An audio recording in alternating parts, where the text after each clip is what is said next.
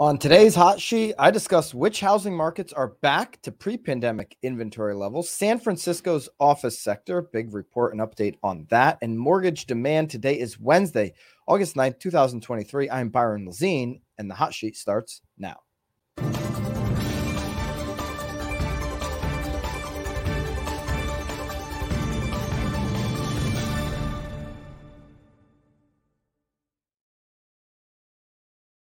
All right, welcome back to today's hot sheet. Let me know in the live chat which market you are tuning in from. This, of course, is the only live housing show that happens every single day on the internet. I know there are maybe some legacy media companies out there putting surveys out about, hmm, should we do a, a live show every single day? And then there are others that have been doing it since January without missing a day, open every single day that the market is opened. We've learned a lot since January here. We're, we're seven months plus into this journey of the hot sheet. We couldn't do it without your support, but we want to grow the show. So if you could, please consider sharing the hot sheet with someone else who could benefit in an update on housing every day. They don't have to be just an agent, they could be a lender. Of course, we t- talk a lot about mortgage, and we're going to be talking about it before we wrap up the show here today. They could be a home inspector, an attorney. I mean, we all agree that attorneys could use even more education because eight years wasn't enough sometimes for common sense to knock in. That's not a knock on my attorneys. I love you guys. We need you guys. Uh, but please consider sharing this with uh, with someone else who could benefit. We want to get it out in front of more people. Hitting that thumbs up button does help. Do that as well uh, as also just subscribing to the channel so that you see these videos as they populate. All right, let's jump into the update today. Uh, Lance Lambert did a great piece on Fortune breaking down uh, what the inventory levels actually look like, how dramatically different they are than just a few years ago. Of course, we update inventory levels every single Monday using Altos research. And we haven't seen enough inventory come onto the market. That's been the common theme. We're looking for more new listings. We're at an all-time low of new listings. Uh, but what I thought the eh, you know the, the picture that Lance painted shows how drastic this has really swung in one direction. Headline reads the housing market uh, seller strike is so ruthless that only seven of the nation's 200 largest markets are back to pre pandemic inventory levels. So 97% of the largest 200 housing markets are inventory starved, is another way to look at this. Okay. Some of the biggest ones, some of the biggest differences uh, would be if you look at what's going on in Austin, Texas, which is over 6% from pre pandemic levels. It's one of the only seven markets that's above pre pandemic levels. And then on the other side, if you look at Hartford, Connecticut, is 79% below pre pandemic inventory levels. Like we talked about yesterday on the stream, Hartford, Connecticut is one of the big winners on price growth because it's pretty obvious when you have no inventory, prices are going to move up. It happens consistently. This is basic economics, supply and demand. So prices are up in Hartford, Connecticut, while they're down in Austin, Texas. Not to beat up on just Austin, joining Austin, the other uh, markets on the list of seven that are above pre pandemic levels, which I think is a good thing, right? I mean, Austin went way above the Hartford gains during the pandemic on home prices. So now having more inventory is helping a, market that's that's accelerated well past most in the country on home price appreciation over the last 5 to 10 years. It is such a growing community and there's an argument that it's certainly overheated on price. So joining Austin on the 7 that actually have inventory above pre-pandemic levels would be uh, the Temple, Texas area, uh, Lubbock, Texas. Not sure if I pronounced that correctly. Kennewick, Richland, Washington area, Waco, Texas. Obviously, Austin, we mentioned, Huntsville, Alabama, and Port Arthur, Texas. So a lot of these Texas communities, te- Texas is a, a high inbound migration state in the country the last several years. Okay. No state income tax, all the benefits that there are. They're, they're able to build a lot more new construction in that state as opposed to other states like California or the Northeast, where you have more of a density issue on the land. Uh, so a lot of Texas making up the seven communities where inventory levels are above the pre-pandemic level. This is pulling prices down in some of those communities. It's providing opportunity for some buyers to see a more affordable situation.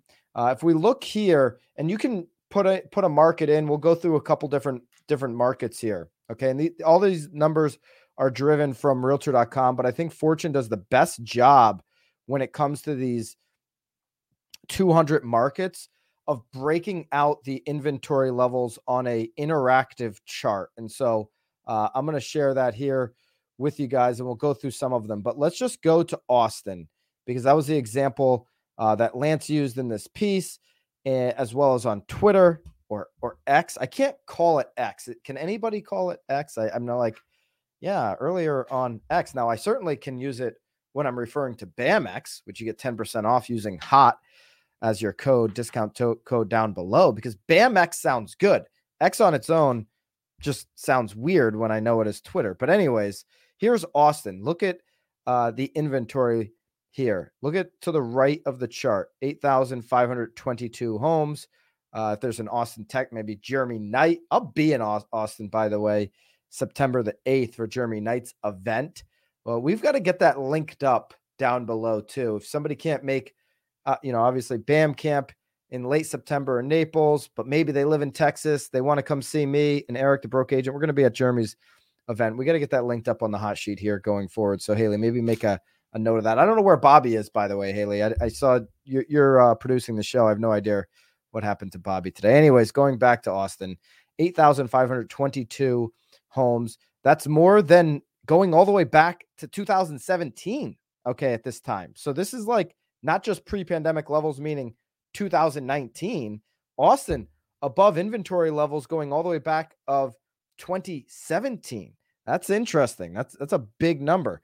Uh, let's go to Hartford just to show the difference between the two. Okay, so here you go. You're looking at Austin. If you're watching on YouTube, if you're listening on the replay on Spotify or something, it's 8,522 compared to, let's just use the 2019 right before the pandemic, 8,005 for Austin.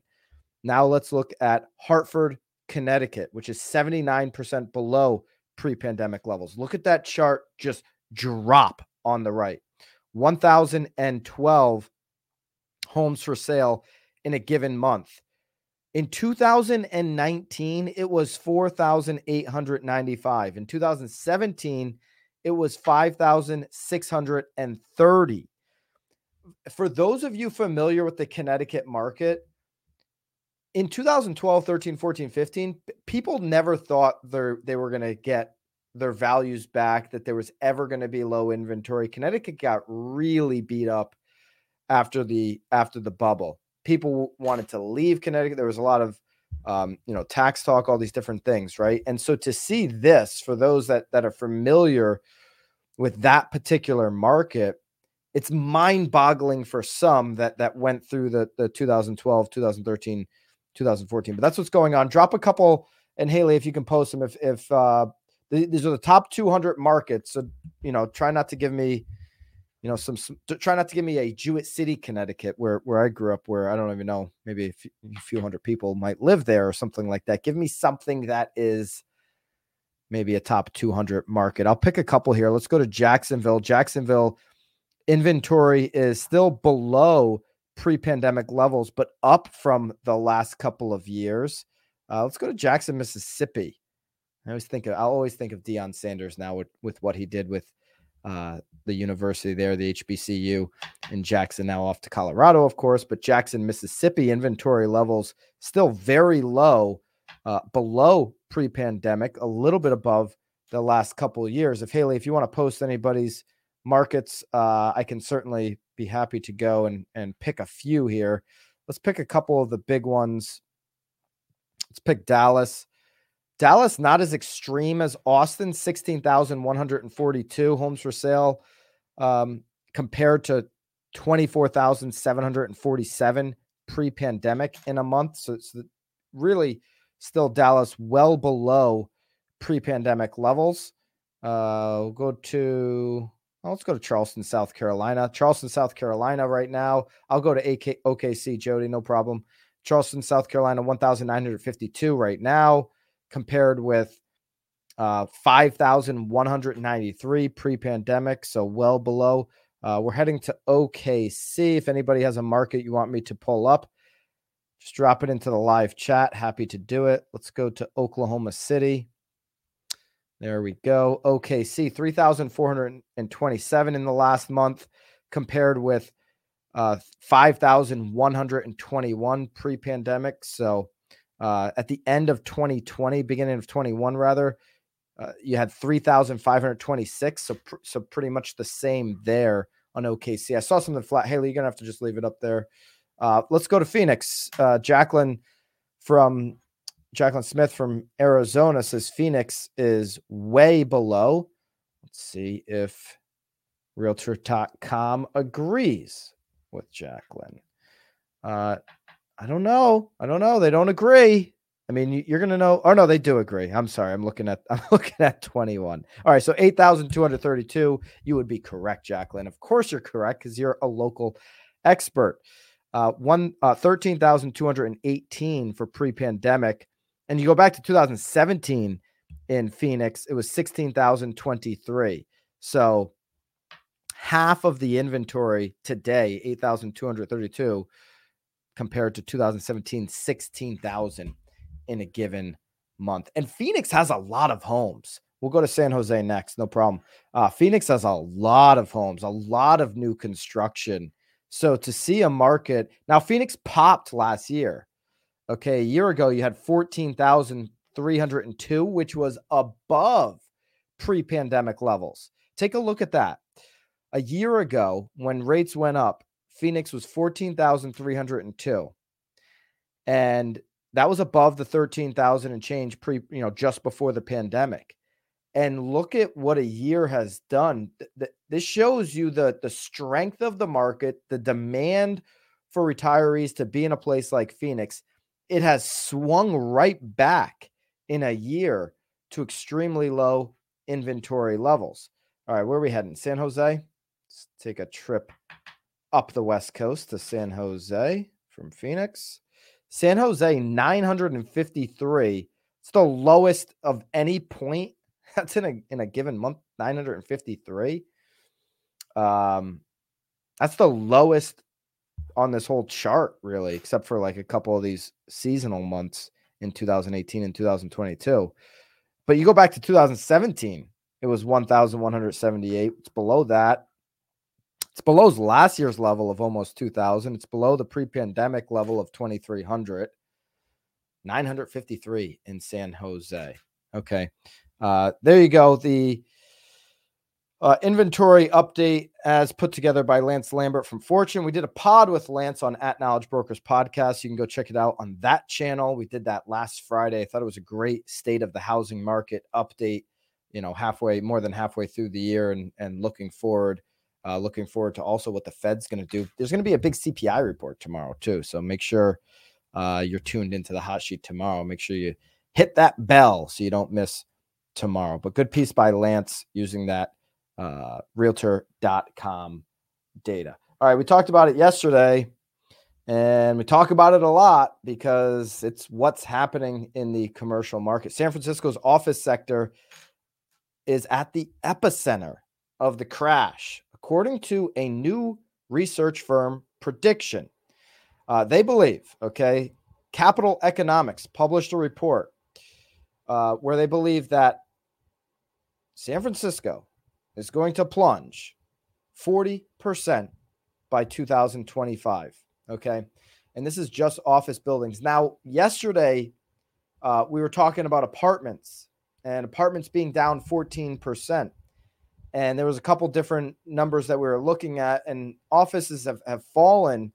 Uh, but I, I mentioned yesterday, I think there's a long way to go with office and not as long for apartments. I do think apartments have an inventory issue in, in certain places um, and that there's still going to be some values dropping and it's hard to get capital. We're going to talk about that a little bit more in just a second. It's hard, it's hard to get financing. There was actually, um, you know, a quote from Rich Gottlieb with Keystone, a Philadelphia based commercial real estate firm recently, who said, For an office building, you can't get a loan today. There's no liquidity in the market.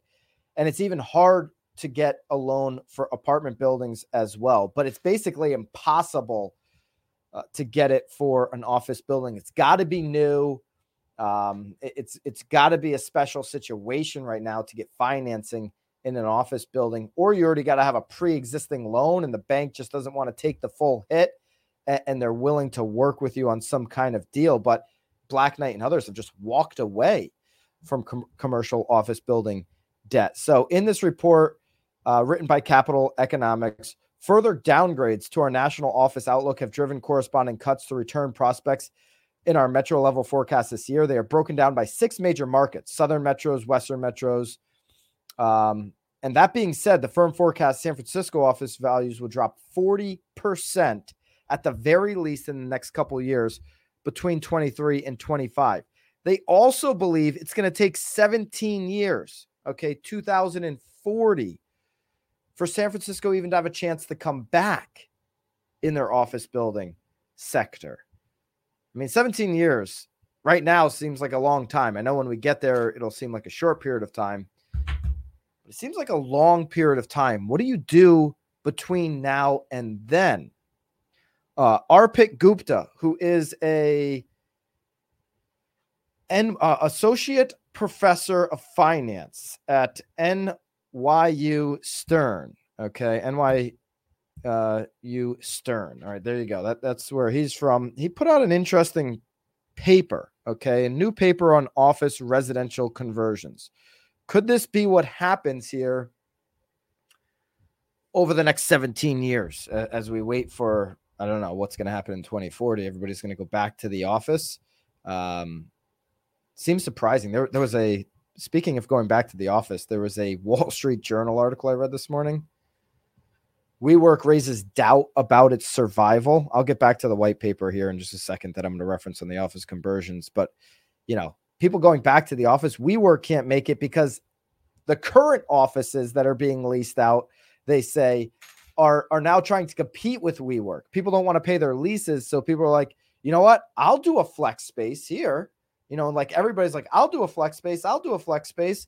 My office is, you know, being used by 10 or 15% of the employees. So uh, I'll make the empty rooms, you know, flexible for maybe an insurance rep or an attorney or whatever uh, to come in and still use the space. Um, WeWork says they're maybe going to go out of business and that they don't know if they can sustain.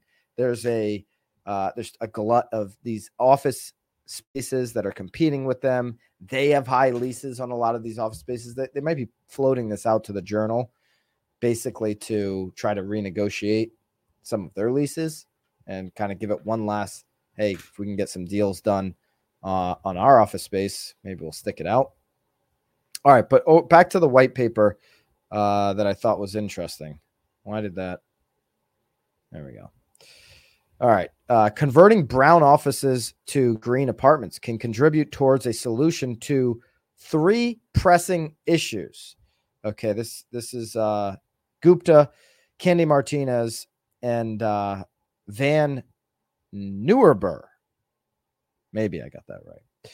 Uh, put their efforts together to write this white paper. Okay, so the three pressing issues that converting brown offices to green apartments could help solve would be the oversupply that we just discussed of office in a hybrid and work remote world. Number one. The sh- uh, number two, the shortage of housing, of course, and excessive greenhouse gas emissions.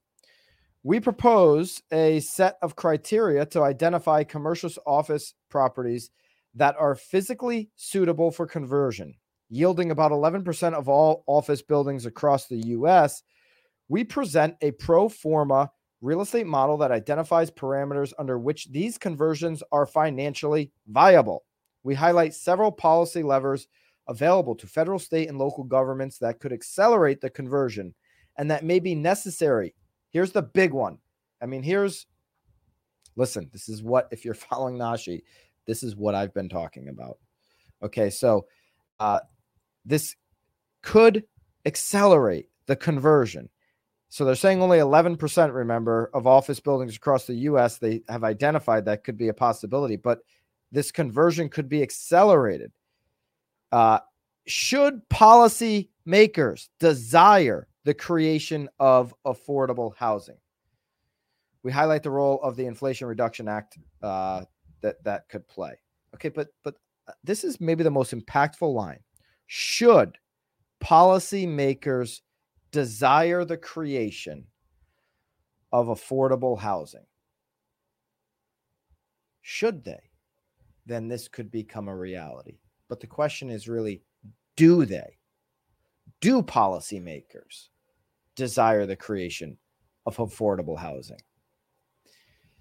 It would come into question. I don't want to be a conspiracy theorist, but it would come into question with the DOJ lawsuits right now in real estate that there might be some policymakers that want to end buyer agency, which would we know undoubtedly create more tenants. Maybe they don't want more owners in this country. I, I don't know. I don't know what what role NAR is going to play in helping the the buyers of of real estate that are you know homeowners 44 times more wealthy than renters. I, I don't know what role NAR is going to play. Are they going to lay down for the government or are they going to create a new legacy for themselves um, by protecting buyer agency. What do policymakers really want out of all of that? What do they really want out of advancing the supply of multifamily in this country at a much more significant pace and rate than single family for purchase housing? So I don't know. That stood out for me in, in the white paper. Like, hey, anything can work. We can get more affordable housing on the market should policymakers desire the creation of affordable housing. They mention it here and there. They'll talk about it a little bit when they're on the campaign trail. And very few times they do anything about it. So, do they actually desire the creation of affordable housing? I know I do.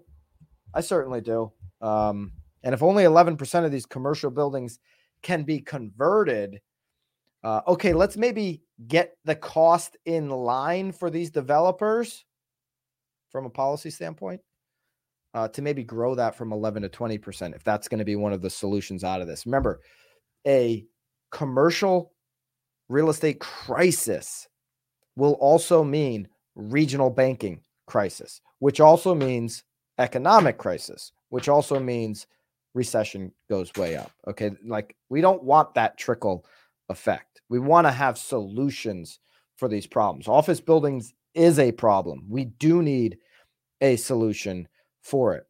Uh, something that we're not going to have a solution for during this time of year, because it's just the seasonal truth, is that mortgage demand has dropped again and it's going to continue to drop. Mortgage demand drops again after FHA loan interest rate hits its 21 year high.